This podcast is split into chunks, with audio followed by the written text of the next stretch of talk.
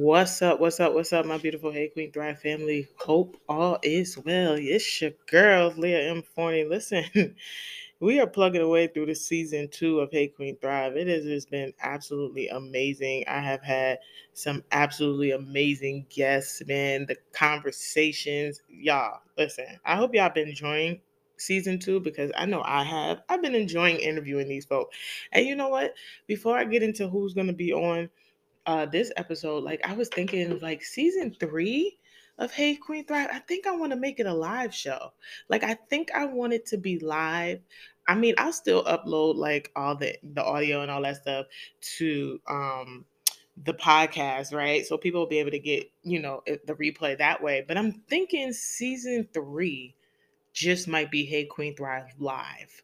Like I think I might just go ahead and get my StreamYard on, have these conversations live, right? That way the audience, you guys can actually participate. Um, Thriver Nuggets would be live, all that good stuff. Like I'm really thinking that's how I'm gonna kick off season three. Huh. Let me know. Like, shoot me a message. Let me know if you think season three of Hey Queen Thrive needs to go live. Because I have been on a lot of live interviews and I love live interviews. Even though I don't love um getting dressed. like I don't love having to get dressed and look good, but I love live interviews because it's just like whatever happens in the moment happens in the moment, right? Whereas like when I pre-record stuff, I you know I gotta ed- I can edit and all that good stuff to make my guests sound good. So hmm, I've been thinking about that though. So season three just might be live, which then means I might have to get a YouTube channel.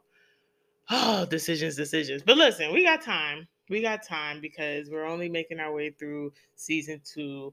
Um, and we're only at the month of July, so I still got like two more months before season two wraps up. Because you all, you guys already know, I am not going all the way to the end of the year this year. Your girl is wrapping it up at the end of September. That's the beautiful thing about being a podcaster is that you can decide how long and how short your seasons are going to be. And so this is going to be a short season, which means you got plenty of time to catch up on season one and season two before season three comes back in 2023. So listen, I'm just saying. But look, before I tell you about this guest, listen, for the month of July, I was like, I got to do some education on this episode, right? We're kicking off the month of July. And so I don't know about you guys, but I like technically, I I Google a lot of awareness days and awareness months because I'm I'm curious to know like what each day and month is. Like I know some of the stuff like April is sexual assault awareness month, but it's also autism month. May is mental health awareness month, but it's also um national masturbation month and then also in april you got infertility week you got black maternal health week like you know i, I these things and so i was curious to know what the month of july is and so your girl got you all right so july when it comes to awareness months is eye, injury eye injury prevention month, right? So please don't be going out here getting stuff stuck in your eye and poking your eye out and all that crap. We're not doing that.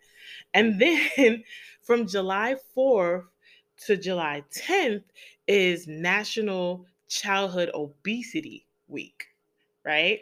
And then July 28th is World Hepatitis Day, right? And then here's one that I was like, listen, they got a day for this? Because anybody that know me know this is my life, right? July 14th, get this, y'all, is National Nude Day. Listen, do you mean they created a whole day that I could walk around in my birthday suit? Come on in here, Jesus. Won't he do it? Listen, so I'm excited to hear that. But here's where it gets even better.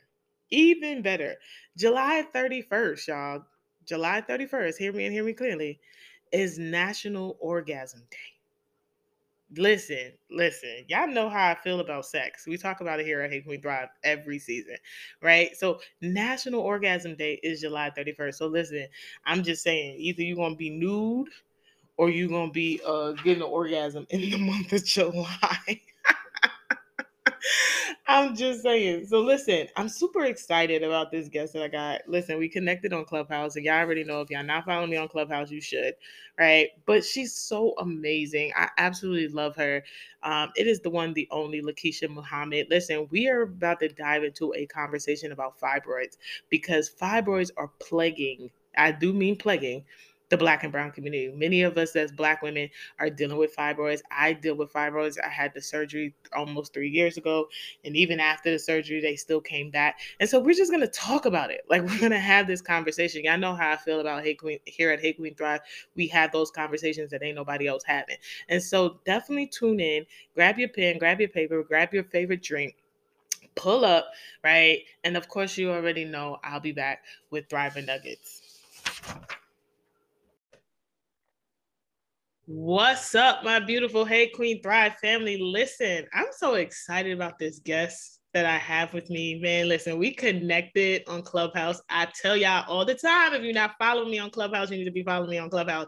But listen, she's like, just became like my sis so dope. We have had amazing conversations, and I truly feel like we're like soul sisters because we have gone through some very similar stuff. It's crazy, but it's the one, the only Lakeisha Muhammad here at the Hey Queen Thrive family. What's up, girl?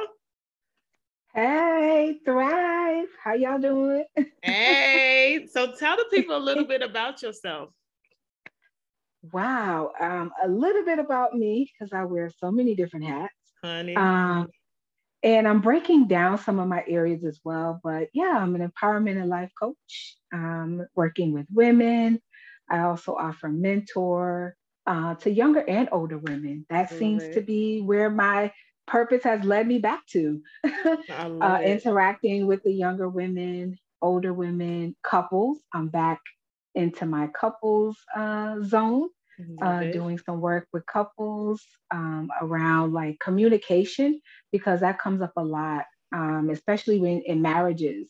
Yeah. Um, communication is a big barrier mm-hmm. on so many different scales. Even myself, I have dealt with communication issues with my in my marriage. So, with all of that bringing into alignment, it's like okay, you know, you're not by yourself, and other people you know, even though we don't speak the same marriage language, but we can get into that a little bit later. Yeah. Um, when I say that, but um, outside of that, I'm a published author. Um, I've worked on lots of collaboration projects, lots of it. collab books. I've put out some of my own personal books that I've written. Um, also, an inspirational speaker. I took off the motivation because I feel like motivation can be temporary. There's mm-hmm. other things you have to mm-hmm. add into motivation. Like I can motivate people all day, be like, yeah, yeah, let's go, let's yeah. go. But tomorrow that person can feel like I'm not motivated. Like yeah. everything Lakeisha said is void.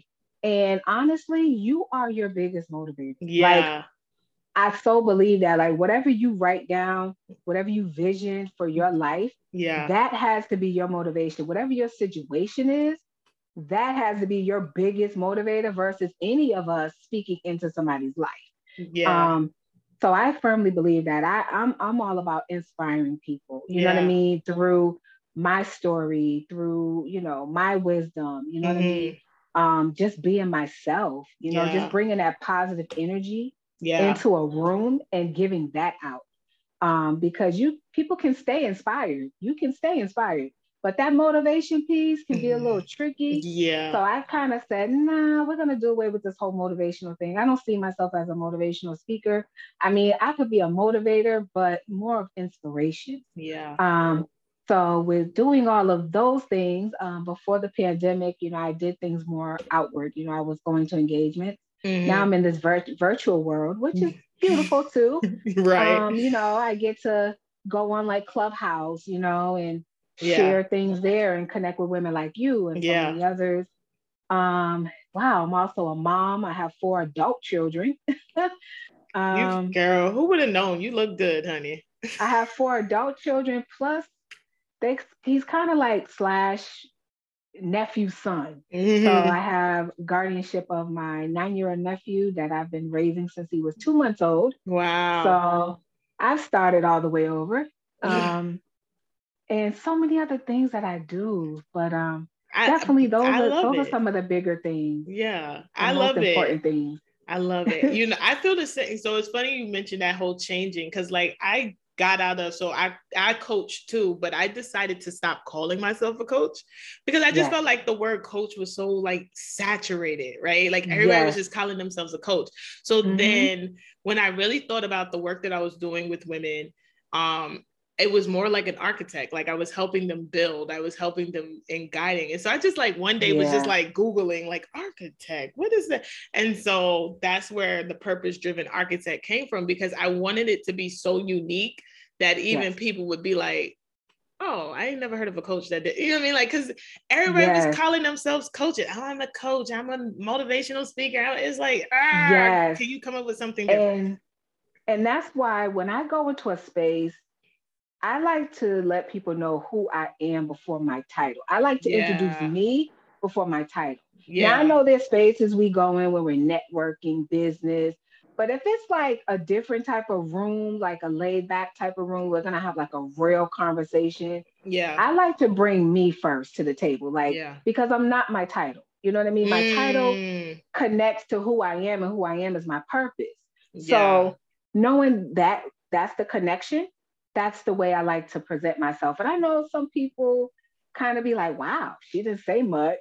Well, because I don't feel like for me, I got to come into a space and do all of that. Unless yeah. it's a networking space, then yeah, you be like, I do. Da, da, da, da, da, right, right. If it's like, if it's a group where like women connecting, like moms, mm-hmm. you know, you're there mm-hmm. to support and inspire moms.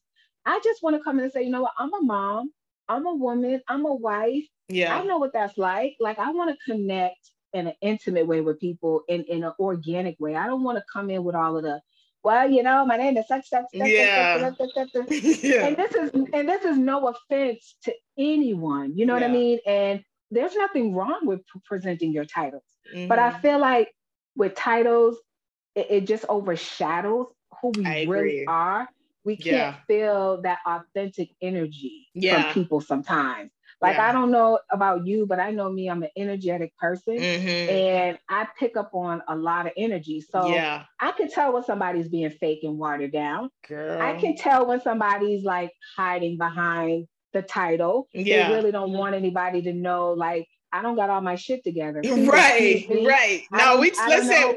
We cuss at Hey Queen um, Thrive, so don't feel uh, okay. bad.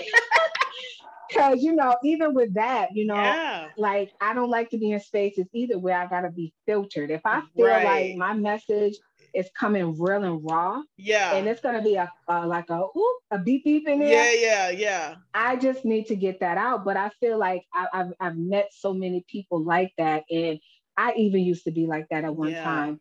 So I said, you know what? No, when I introduce myself, I am Lakeisha first or first and last name or yeah. lady, which is yeah. something unique, unique for myself. But I don't go in and say I'm Coach Lakeisha. I take yeah. that off. Yeah. I take it off. I in the beginning I used to put coach out there, but now I'm like, I'm not, that's not the way I want to do it. Mm-mm. Um, that's not the way I want to connect. I don't yeah. want to connect like that. I want to connect genuinely and authentically being myself. Yeah. And I am a human being and I don't care who I coach, who I inspire, I go through stuff too. Yeah. So this is how I want to connect to people. You know what I mean? Yeah. And and that's the way I work in my workspaces too. Like I, I don't do all that other stuff. It's just not for me.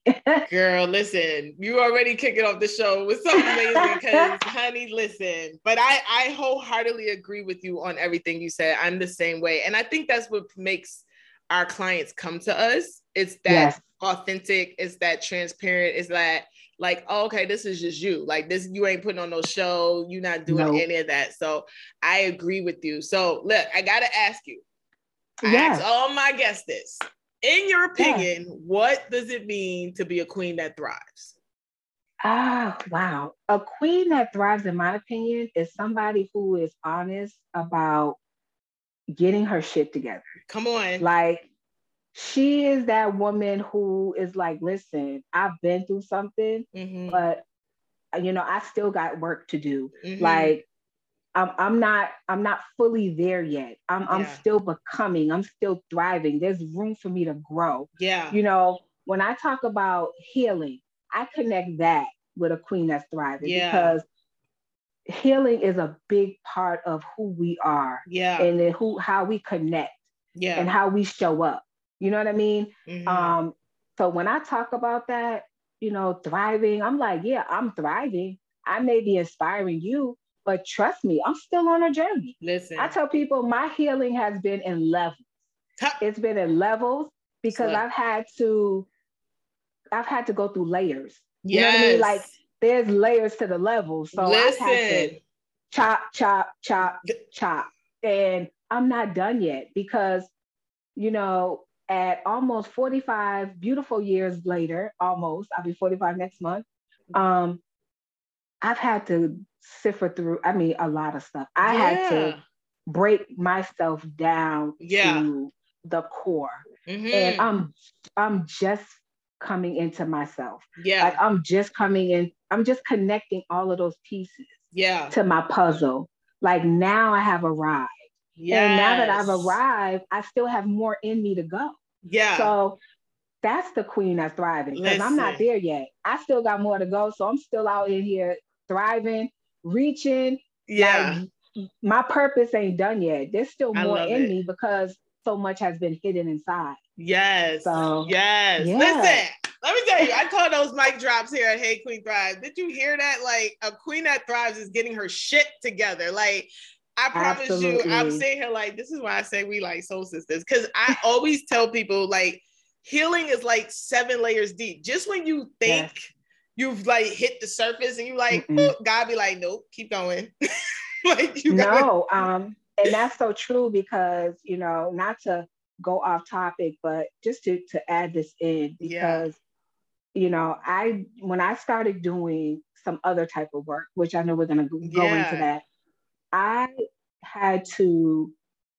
I'm just getting that release Mm, from mhm. when you know when my older three children i have four children but my older three all got the same dad um when he passed away back in like 90 uh when did he pass away 99 maybe wow. so if you do that mathematic right there yeah. that's a long decade of time to still have something going on with you that you're unaware of like Come on. i i thought i was good i thought i moved on Mhm, mhm. but until I got into a space and you know what I mean, it was like God revealed to me yeah. this was still holding on to you. Mhm. Like it was like, you know, like he he was still he still had this hold on me yeah. that yeah. I didn't even know he had on me.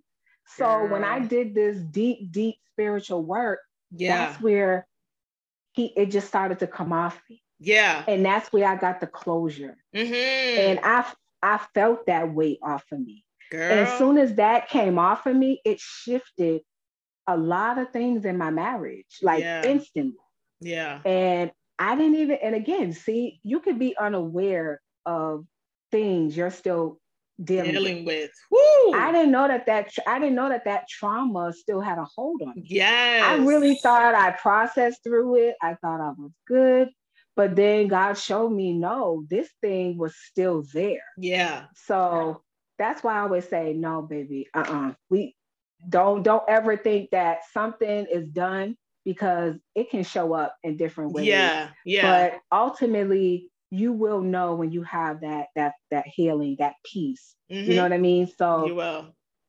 I, I finally got that peace from that that situation in my past life Yeah. yeah. and and it just felt good for it to finally let me go like let me go you know how Yeah, yeah. people people be people be dead and gone and they still got power on you Mhm. i'm like i didn't even know he still had power on me like that Yeah. But it wasn't in a bad way it was more of like a he was sorry like he didn't Mm. get to do and say the things because his death was really like sudden Mhm. um it was Yeah. really sudden you know what i mean it was one of those things where you know i saw him here and the next thing you know was like uh boop he's he gone, gone. Yeah. um and I can relate. that was a journey that was definitely Yeah. a journey but you know I, I got through it you know Yeah. um you know a lot of blessings came as well Mhm. um and i'm here now yeah, girl. Listen, I'm sitting here like, girl, I can relate because like so my fiance passed away unexpectedly four years ago. Like literally, it was like Wow. one morning we were together finalizing wedding plans. Next morning he was gone. Like literally. yeah And when I look over those four years, like same thing. Like just when you're like, oh okay, I think I'm good. I'm here comes something else. Like, no. And the, the no. strategic thing about God is that when He has you on a healing journey, like He don't let you just like deal with one trauma. He gives you the, the floodgates open. Like you be over here yes. dealing with childhood issues, this yep. issue. Yep. Cause he really wants you to like not only because I know for me, God said to me, like, I can't let you be coaching other women through a process yeah. that you're not willing to walk through. So I had to spend a yes. whole year, two years of really walking through my own process. This is why Absolutely. I'm revamping my coaching business yeah. now because yeah. I had to learn the importance of taking care of those foundational cracks, dealing with Absolutely. those I- deeper issues mm-hmm. before I could be the boss that I am. Like, how you going to be a boss and you over here standing absolutely. on janky, non-solid yeah, foundation. so, girl, yes. listen, I, I, it's, it's so so true, and like you said, it's a floodgate that starts to happen. Like mm-hmm. I wasn't just dealing with one thing; I was dealing with a lot of things. And when he passed, I was going through a lot of stuff. Like yeah. I was, I had, I had just had my uh, third daughter. Wow. Like, so she didn't know her dad because she wasn't born. Right. He died, you know, he died while I was still pregnant. Right. So I was give, you know, about to give birth. And, you know, I had my other babies and you know what I mean? Like yeah. I was trying to get myself together because we were a young couple. Mm-hmm. So all of this happened in my 20s, my early 20s. Wow. So I was dealing with a lot of life mm-hmm. at that time. Yeah. So all that trauma and I didn't even identify it with trauma. Yeah. So because I just learned more about trauma and was willing to accept, no, Lakeisha, you have suffered some trauma. Mm-hmm. Call it for mm-hmm. what it is. Don't sugarcoat it. Mm-hmm. That was trauma. Mm-hmm. You went through some trauma. No matter how you looking at it, it was trauma. Yeah. No, girl, that was depression, but you didn't know how to identify it Come on. depression. Come on. So all these years later, now I'm de- identifying with those things. Now I'm able to connect the dots. Yeah. And that's where the healing is has really started to happen. Yeah. Um, so it but it, it's beautiful in an ugly place.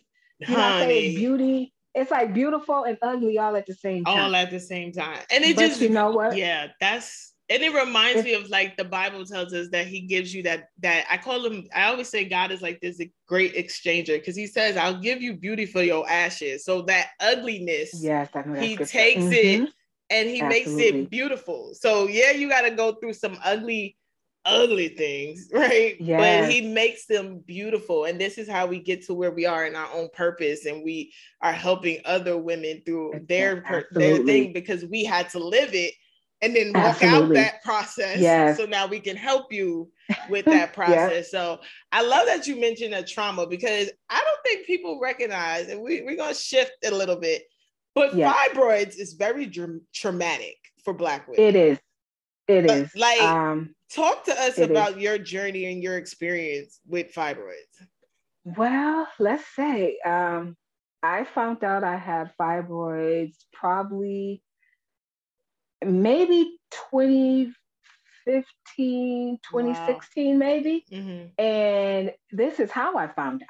I went into the doctors to do um, fertility testing. Mm, yeah. And that's a lot of testing you do. Yeah. So with that, they give you like a lot of ultrasound. Mm-hmm. So when I got the ultrasound and the test results came back, and I went with the doctor, the doctor said, uh, Lakeisha, did you know you had fibroids?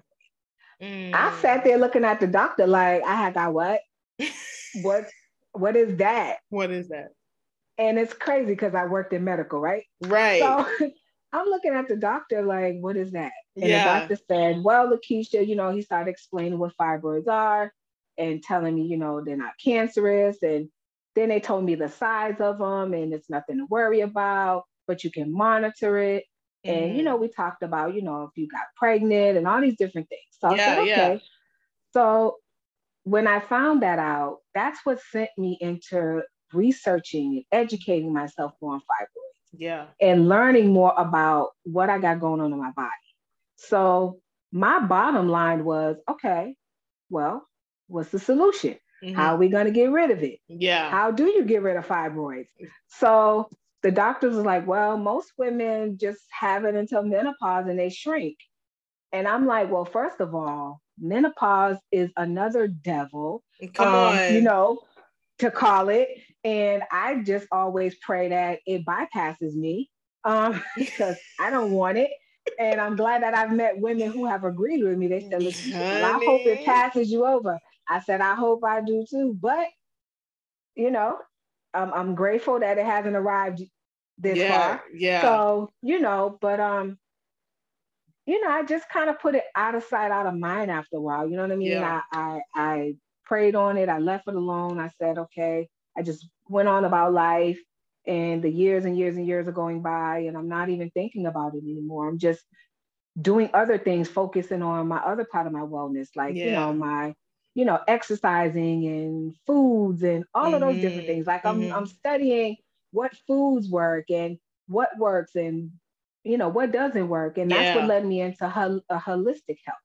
I started it. studying more about holistic, you know, wellness Mhm. um, around the fibroids and then encountering um, what did you call it? Uh, H. pylori. I don't know if you're Yeah. familiar with that, Mhm. but I ended up getting that, and that was a very horrible stomach bacteria. Wow. And I don't know how I got it, but it's something that doctors don't look for unless you have symptoms. And a lot of people can live with H. pylori for a long time, but not to switch gears here. Mhm. But um, I just started studying more of holistic health. Yeah. Like, you know, what can we do holistically? And that's when I came into the first thing I came into was yoni steams. They were talking Mm. about, Yeah. you know, how in the ancient ancient times women used to use yoni steaming to heal certain inflammations in the womb. Yeah. So I started going to a woman who specialized in that. Wow. And I remember um, my oldest daughter, I said, Hey, let's go do a yoni steam together. Mhm. And she was like, uh, what? and I said, a yoni steam. So when Yeah. we got there, it was like she had this very relaxing setting, like Mhm. candles, meditation music, and it's like a room and Yeah. they just dim the lights and you sit in there. So my daughter was like, um, okay, so that means we got to get a little bit naked below the waist. Yes, you do. So she was on one side, I was on the other, you know, and we Mhm. were just rela- at first it was kind of hot, Mhm. but that's normal. Yeah. So you just re- you, you relax. So I did that for probably a month. I did that treatment, and then I found out you could do it at home. So I ended up pur- purchasing all of the yoni products. You know, you could purchase the herbs. You could Mhm. purchase like the the little portable seat you could put on your Mhm. toilet. Or some women were utilizing other things or making their own uh, Yeah. yoni at home, yoni chairs at home. So now I do yoni steams twice a month. Mhm. Um, they say it's really good to do before your cycle starts, and then you can do it maybe a few days after. Um, so those were some of the things I first started utilizing, Yeah. um, and I still do that today. Mhm. Um, but as I learned more about the fibroid yeah. and what that's connected to, um, just moving to futuristic times now, uh, just last year in 2021, I finally went back to the doctor to Mm. do an ultrasound to Mhm. see what the, you know, what my fibroids look like. And when I went back last year, they ended up seeing only two from when I had three, Wow. you know, back in 2015, 2016, Mhm. but they were larger. So Mhm. one of them was an orange size. Wow. And then the other one was probably a few inches bigger than it was back then. So it didn't grow too much, but Mhm. one did grow very large, probably like a nine, I think a 9.5 maybe. I'm probably a little off, Mhm. but that's a that's a big number. Yeah. Um, so if you know how big an orange is, and Yeah. you picture that in your body, in your in your wound area, in your uterus, you're like, um, that sounds pretty big to be in my uterus. Right. so, but I know there's women who have had fibroids way bigger than that. They've had Yeah. multiple, multiple, but it seems like it. But I'm I'm grateful that I went back because Yeah. now it helped me to re- pay attention to other things that were going on in my body that I didn't realize. Mm-hmm. Um, like for me, I started having really heavy, heavy, heavy menstrual cycles. Yeah, yeah. And I went through all this testing, all this testing. So finally, we found out it's connected to the fibroids because yeah. just last year, my doctor wanted me to go get like all this GI testing. Mm-hmm. So when I went back, when I had a follow up with my OBGYN, she said, excuse me, she said, Lakeisha, no, we're going to put off on the GI testing. You don't need that right now. Yeah. Um, it's the fibroids. Let's deal with that because we we believe that's what's causing the heavy menstrual cycle. Mm-hmm. Mm-hmm. So, but the blessing was that my blood levels went up. My blood count went back up because I've dealt with anemia off and on for yeah. a lot, a lot of years. Mm-hmm. Um, but this time it was much better. My blood count was way better than it had been maybe two or three years prior yeah. before COVID happened when I went to the doctors. Um, but again, I just stayed on this journey, still doing the holistic health. And then um, when I got into Clubhouse, mm-hmm. I ended up in a group and they were talking about fibroids and the wound and yeah, trauma. Yeah. And yeah. I ended up connecting to an amazing, amazing woman. And I ended up, you know, reading about what she does. Mm-hmm. And she does a lot of things. She's like an um, embodiment coach. Mm-hmm. And she does a lot of other things, but she deals with women, works with women, excuse me, who have these fibroid issues. Yeah. So I started doing work with her last year. Nice. And I started learning the deeper parts of fibroids. Mm. And before that, there was a book that I read. And this book, I recommend this book to all women, all, all, especially black women. Okay. And it's called, it's called The Pussy Prayer.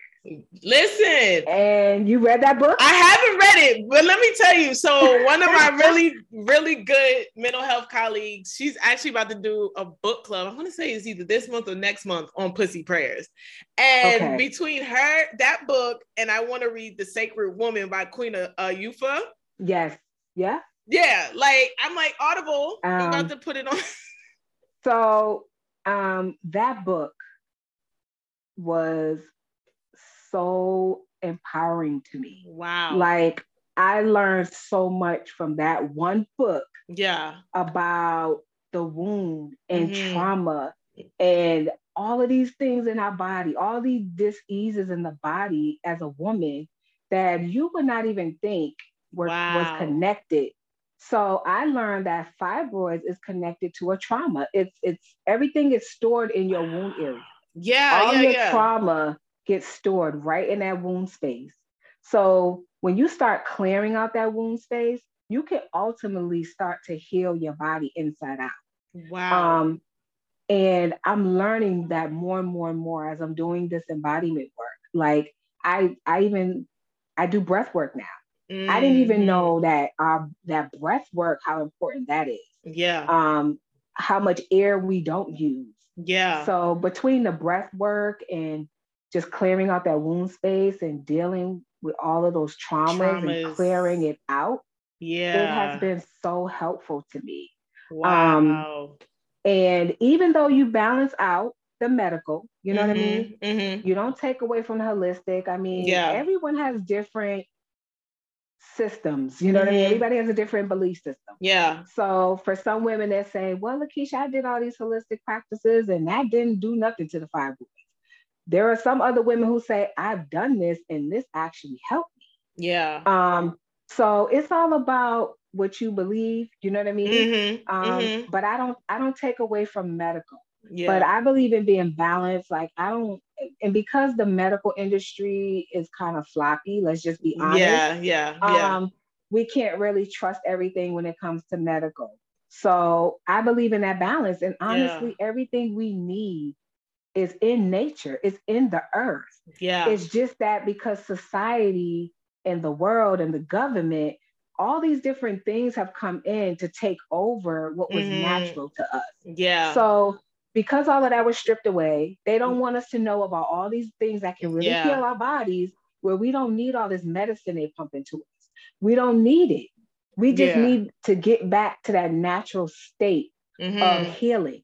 Because when you think about it, what what were they doing back in in history days yeah. when there was no medicine? Right, right. They in were making stuff from they from were the making ground. stuff from the ground, from mm-hmm. the plants. Yeah. Um, and I even learned more about that because along with, you know, Tasha is her name, along with Tasha, I ended up meeting um, another amazing woman. And I, in this moment, I don't know how her name slipped my mind, but I'm ready to call her Tina. So I apologize. so let's just use Tina for now. Um, so Tina um, is also a wellness coach, mm-hmm. but she does a lot of things with essential oils. Mm. And she also mm. used to do things around um, something with the, the, the stomach. She used to do some type of work with the stomach area. I yeah. apologize, but I learned from her yeah. about, you know, again, all these diseases connected to things that we've been through and the foods and our blood and your body and wow, there's so wow, many wow. things that connect to these these diseases in our bodies. Yeah. So she started telling me about essential oils.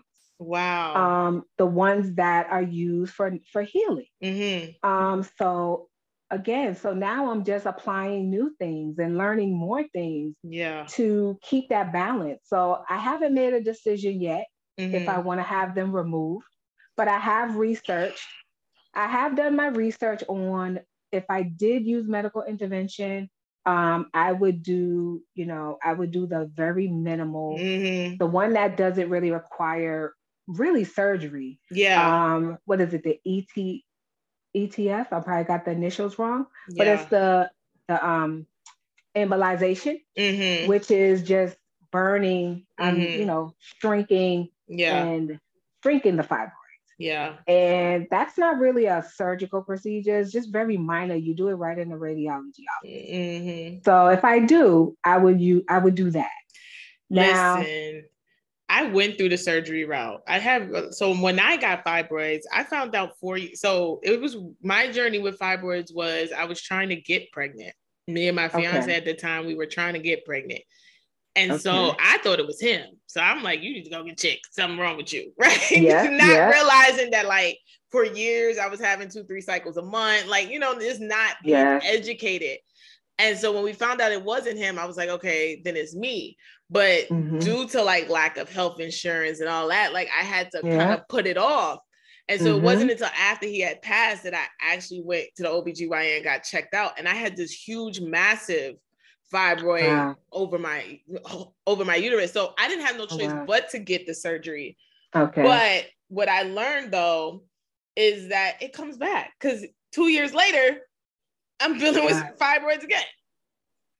So which which procedure did you utilize? I had the is it I think it's called a laparoscopic. It's just like four little tiny incisions. Um, but oh, okay, you did that one. Yeah, okay. but it's I mean it took it, two years later they decided to come back and that's the thing about fibroids that i've learned that um and i've always been curious like why do they keep coming back so everything that you're saying about like the yoni steams and all this like i wholeheartedly agree and i was just saying to one of my, my sister-in-law i was like you know what I think I'm gonna do a yoni steam this year. Like I think I'm gonna finally test it out and see. But just the natural stuff. Like I have a good friend right now. She's doing like um Dr. Sadie's like 40 days of healing thing. Oh, okay. And okay. I've been watching like her journey and she'll post it on Facebook and like how her acne has cleared up and all these things have cleared up just from mm-hmm. natural things, yep. right? And I exactly. tell people like the the food and drug industry, yeah. like the pharmaceutical industry is the richest industry Absolutely. ever because all they want to do is pump medication into you. Absolutely. That's all they want to do. And and there's women I know, and it's just amazing how I've met so many women. When I started opening up about my my journey with fibroids, I've yeah. met so many women yeah. with so different stories. Yeah.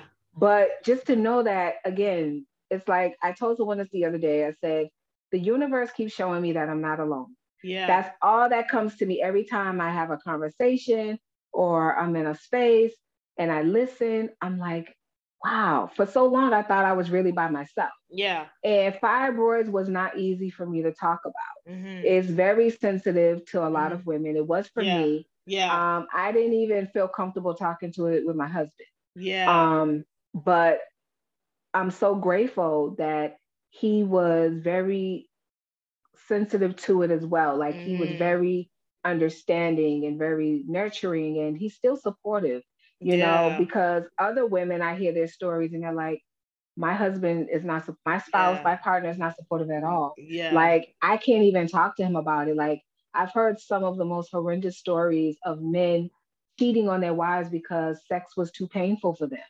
Um, and I Mhm. feel like you would literally step out on your marriage because your wife is having a, a health issue a right health now. issue. And instead of supporting her Yeah. and loving her through it, you rather go somewhere else. yeah. And even with communication, a lot of women don't know how to communicate to their spouse, how to support them when they're having this wellness issue going on. So, with me learning all of these things and doing this work and going through this process, you know, um, it's allowed me to share this with other women. And women ask me, Lakeisha, how did you talk to your husband about that? yeah. Because they didn't they didn't feel comfortable talking to their spouses. Mm-mm. They felt like something was wrong with them. They felt like their Yeah. spouse was going to be turned turned off from them. And yeah. that's not necessarily true. And I know it's not easy. Yeah. But if you have a really loving spouse hmm and somebody who really honors that space, they're gonna Yeah. be there. They're gonna Yeah. want to know how can I support you. Yeah. You know what I mean? And one of the biggest issues with fibroids, you know, let's just keep it real, is sex. Mhm. Um, a lot of sexual problems yeah. because some women are not comfortable.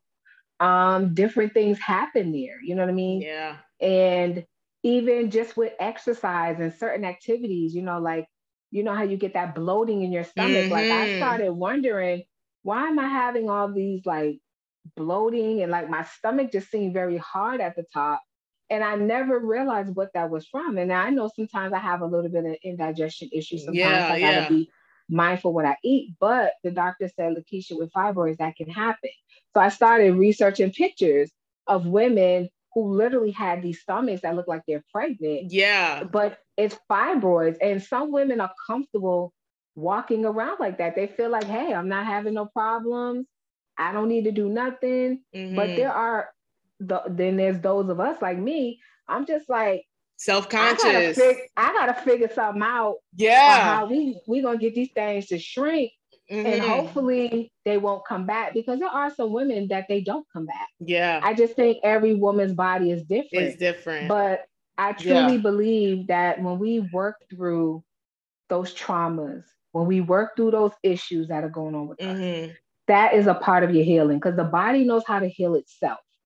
That's if it. we just do what we need to do, when you take it. care of your body, your body Mhm. will take care of Take you. care of you. But like you said, we've put so much junk in our body, Mhm. even from poor eating as children, you know, like when Yeah. you grow up in a in a black family, like my family, my mother's side of the family is southern. Mhm. So they they eat all the fried food, Come on. Come the, on. the grease, The they drink soda, Yeah. all of Kool-Aid. Kool-Aid with all that Yeah. sugar, like all these things you were doing to your body. Yeah. And as you got older, you didn't realize the effects it was gonna have on you. Right. So when you start changing your habits, like the way I eat now, I'm telling you, when when I am around family, my mother and them make so much fun of me. My mother be like, "You got all that healthy stuff in your house," and you know they kind of get my my nephew. He'll take sides. Like when he goes to my mother's house, he'll be like, "Auntie be cooking some funny food," like. Mhm. But even my husband said to me, he was like, you know, you eat kind of funny, but it be sounding good what you eating. I was like, really? Wow, Yeah. that's so disrespectful. yeah. but- yeah. But it's healthy. eat, it is. The things you want to eat as a child, Yeah. ooh, I love it now. I love, I love, I Girl, love, I I'm the same now. way because I tell people like when I was younger, you could not get me to eat anything vegetable. Like I'm not eating no Nope. no collard greens, Mm-mm. no green beans, no nothing. And now as an adult, like it's Mhm. everything green. Like I go to the grocery store, I get the greenest like lettuce, like all of that. Like I don't even and I have a nutritionist And my nutritionist yes. was all she would like, I used to love iceberg lettuce. She would be like, there's no nutritional value in that. You need to get you a spring mix. You need to have some yes. spinach and some kale. Yep, yep. so now that's all I, I get. That. And like, yeah, I'll go to other people at my friend's house. My friend, I'll be like, y'all eating iceberg? Like, why y'all eating iceberg lettuce? and they like, Leah, get out of my house with this mess. Yes, but like, those simple it, things and those little things because people don't realize like if you're going to change things on your diet it be the little thing that makes the big yes. difference. And actually and even with using that word i took diet out of my vocabulary. Yeah. Because when i say i've been on everything like i've done all kind of Girl. diet i had to learn take diet out your vocabulary. Just say you know, eating better, eating mm-hmm. healthier, yeah, eating cleaner, eating cleaner than you do unclean. And yeah. that that takes that stress off of you. Mm-hmm. You know what I mean? And knowing that in moderation. Because moderation. we don't have to take everything away that we eat that we That's like. It. If we if we just look at food in a different way and look at food as like honor our food, mm-hmm. like look at food in a feel good way because food is for nourishment, but it yeah. also can you your food can feel good to you too but not in a not in a negative way mm-hmm. you know what i mean because i know there are people who deal with like stress eating and, mm-hmm. and over and things like that so they don't look at food as a, a, fun thing you know what i mean yeah but if we look at food as a positive mm-hmm. you know what i mean you don't got to take everything away like moderation now moderation. you really really can't eat that food i get yeah. that you know what yeah. i mean like certain foods you should cut back in. Like, you know, I cut back in coffee mm-hmm. because I realized that sugar, fibroids feed off of sugar. Yeah. I just learned I just learned that. So I've cut back in a lot of certain things. Like I don't eat a lot of sugar, but I'm not gonna lie, I like chocolate. Yeah. Um, but I eat a lot of dark chocolate. Mm-hmm. And that's really only like you know that once a month you be like, listen, right, right, for the chocolate. Like I need chocolate, chocolate, chocolate. But right, right. Just cutting back in that. So I've just learned to change my foods. Like I drink a lot of herbal teas, mm-hmm. which are good mm-hmm. for fibroids too, like green tea. Yes. You know, jasmine. Yes. Um, chamomile tea. So this ginger, like all these things I've learned about that literally can help. You know yeah. what I mean? Yeah. Um, so I've really been doing more of the holistic. I love um, it. And doing the womb wellness. I love um, it. The healing, uh, the embodiment, yeah, and being one with my body, um, and talking to my body. Like I do wound affirmations. I um, love it. So sometimes I'll stand in a mirror mm-hmm. and I just put my hand over my wound and I say my affirmation. I love it and you know those massages so i do a lot of that work to help you yeah. know what i mean yeah. and just releasing what i need to release yeah you know releasing yes. all of that stuff in me those emotions and just letting all of that out because yeah.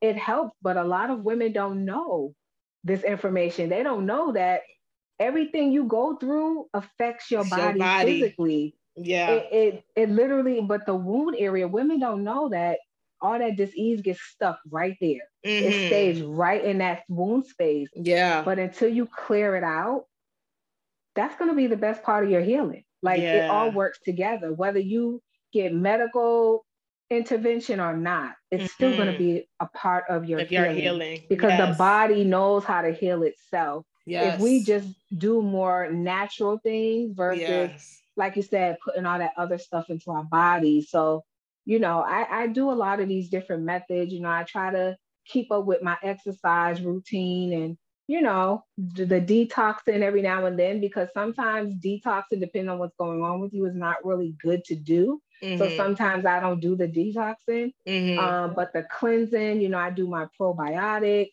So I've added a lot of vitamin regimens into my it. daily wellness as well. So that's kind of what I've been doing. Listen, I'm sitting here like this. The, look, 30 some minutes then went by already, and we got to wrap up. But this has been so good and so helpful because you've touched on things that even I have been like thinking about and understanding the importance of healing my my womb and all of that. So you definitely confirmed a lot for me. So I know when my listeners hear this episode, they're gonna be like, "Oh wait, I gotta write that down," and I got to do all that. So before I let you go, though, please, please, please tell the people how they can connect with you.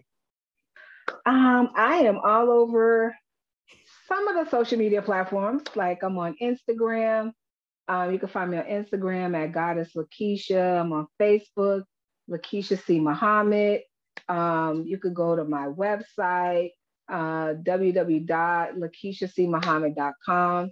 And my link tree is there, which has everything connected to it, where you can find me, email me, chat, whatever it is uh, people may want to do.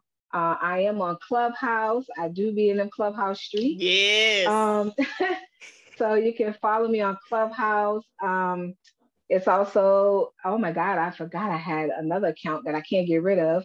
Um, but this one I think is Lady M69 on Clubhouse.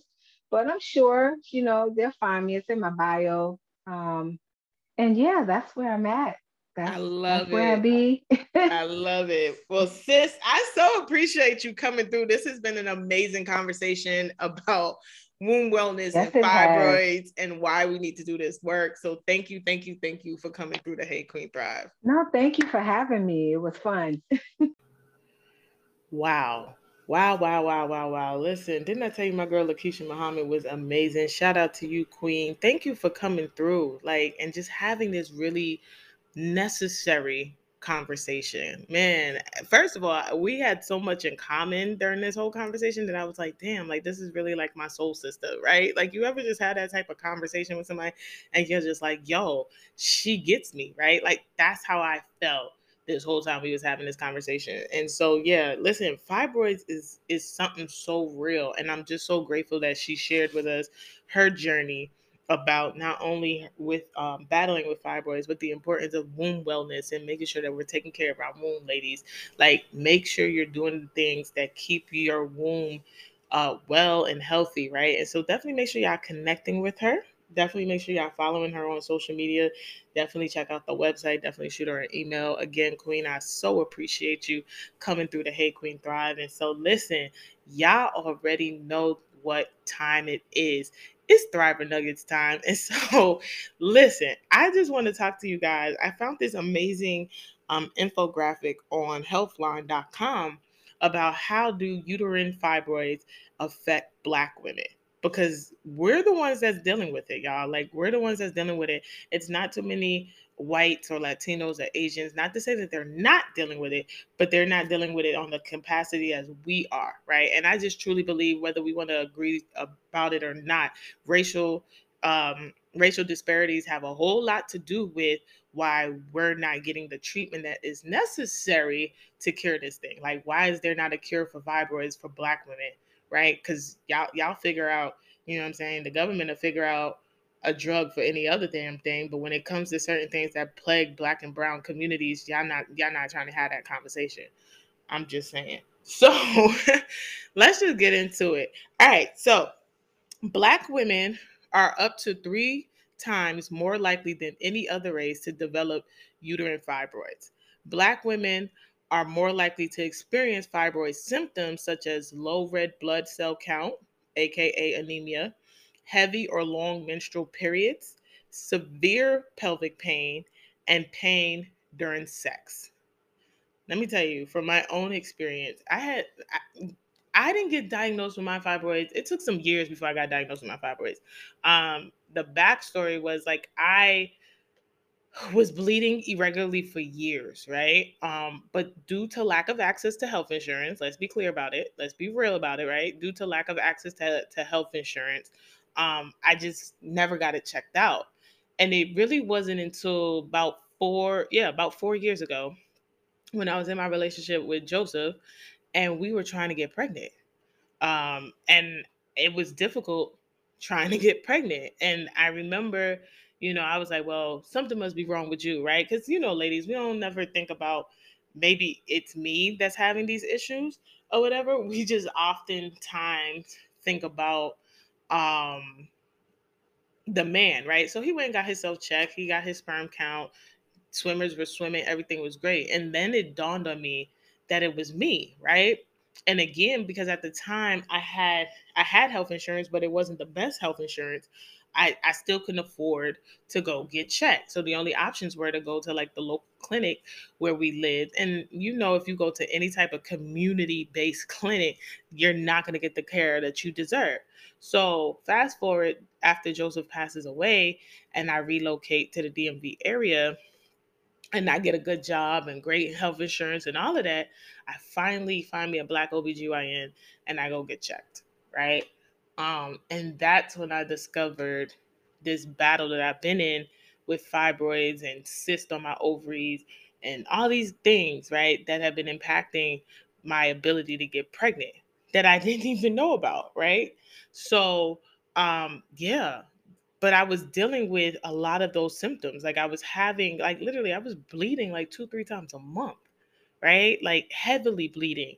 You know, the pelvic pain was ridiculous. You know what I'm saying? So I had all these things, you know, that was happening to my body, and I just wasn't aware of what was going on. Because if we be honest, y'all, like we they're not teaching us about fibroids when we in we, when we was in high school. you know what I'm saying? And that wasn't a part of, you know, health education, right? And so we but we're dealing with it as black women. So I, I definitely can relate to those symptoms. You know, thankfully, you know, I've I had the surgery. I still battle with them, but they're not growing as massively as they were growing. Um, so fingers crossed I don't have surgery ever again in life. but those are some of the symptoms. So, some of these symptoms can interfere in your social and physical activities, relationships, and work. And yo, I'll be 100% honest. Like, my work life suffered when I was in fibroids because let me tell you why. I was so self conscious. Like, when you're bleeding on the level where you got a double, triple pad, right? Like, you get up from a, get up from the chair and you automatically looking back, right? Like I swear I was extremely self-conscious around that time of the month because I didn't want to I didn't want to like be standing up no work chairs. I didn't want people to be like it was just hard to really work and like do my job when I was dealing with those fibroids. Like really hard because I just was extremely self-conscious about like if I was gonna have an odor, if I was gonna be, you know, dripping blood somewhere. Like it it was child, it was a mess. It was a mess. So definitely with the relationships, of course you're afraid to have sex, right? When you're dealing with fibroids because you can have pain during sex with fibroids. So, you know, fibroids can be extremely um complicated for sure for sure all right so what happens when black women seek treatment seek treatment for uterine fibroids so black women tend to wait longer to seek treatment on average black women are waiting about four and a half years and i just told y'all it took me four years y'all it took me four years to go and get tested and find out what was going on with my my body, right? Whereas white women on average seek 3.3 years, okay, to go get tested for fibroids. And so the longer we wait, what we have to also um remind ourselves is that like the longer that we wait, the likelihood that it has grown, right? the more complicated. Because I tell you, by the time that I finally went and got checked, y'all, like my, I had one massive fibroid that was literally hovering over my uterus. Like I still got the pictures to this day, right? And there was so many other complications. Like my doctor, my GYN, shout out to him. Like he found out that I had like scar tissue still left over from when I was pregnant 12 years ago and lost my child. Like I had all these cysts, like things that my previous GYN, because again, I was going to what? A community clinic. So they were overlooking a lot of shit. And so when I finally found me a black doctor, this is why I'm such an advocate for black people getting with black doctors and black therapists and black specialists, right? Because not to say that there are not culturally competent non-black doctors and specialists, but in my experience, I I felt more heard, more validated, right? There was always a game plan in place when I was working with my black and brown team of of you know medical professionals than when I was working with non-black people. That's my experience, right? And so four and a half years, is the average time frame. Like if you got ladies, if you are experiencing these pains and these symptoms, man, go get checked, man. Go find out. Cause like again, me get, finally removing those fibroids really was the start of discovering this battle that I'm having with my own fertility right? And and why i need to do a lot of womb, womb wellness care and all these things. Like i never thought about being a mom. I put it off for 35 years. And now that i'm at a place in my career and things are good or whatever like and i'm thinking about motherhood i have now all these um, complications if you will that make it difficult to be a mom right and fibroids is one of them like they, it can make it difficult to be a mom so when they get treated, right? When we when black and brown women get treated for uterine fibroids, black women are 3 times more likely to be hospitalized, 7 times more likely to get fibroids surgically removed, right? And less likely to receive minimal invasive surgery. Let me let me just say that to you again. Are 3 times more likely to be hospitalized, seven times more likely to get our fibroids surgically removed, and less likely to receive minimal invasive surgery. And again, this is why I scream, get you a black doctor. One thing I will sit here and say is when my doctor, my GYN, um, did my surgery, he did the minimal minimal invasive one. Like I think I was out for two weeks. I was out of work for two weeks. I just couldn't do like physical, like massive physical straining activities for like six weeks. But I don't have big scars. like he did it in the most in minimal invasive way. And I reason why I say that's why you should work with a black uh OBGYN is because had I done this with a non-black doctor, I promise you they would have did the most horrendous way of surgery that was to have me with this big huge scar. Like my scars are so damn tiny sometimes i forget i even had surgery. That's how small they are like the smallest incision right? So yeah i wasn't hospitalized by mines. I mean i've gone to the er behind mines but i definitely had to have them surgically removed. But then again by the time they were discovered again that four and a half years the fibroid had massively grown. So it was to the point where it was like, okay, you we need to get this out of you right? We need to we need to do surgery. With me currently dealing with these fibroids i'm not having to deal with um the surgery piece because they're really really small so what is currently happening is that we're just monitoring them until they grow to a certain uh, place or start causing me pain so ladies listen make sure y'all doing whatever you need to do to check to make sure you have fibroids. Again, black and brown women, we are more likely to get them. So let's do our part and making sure that we are working on our womb wellness and that we are um taking care of ourselves the best way that we can so that we and and really addressing these fibroids. And so listen, this concludes another episode of Hey Queen Thrive.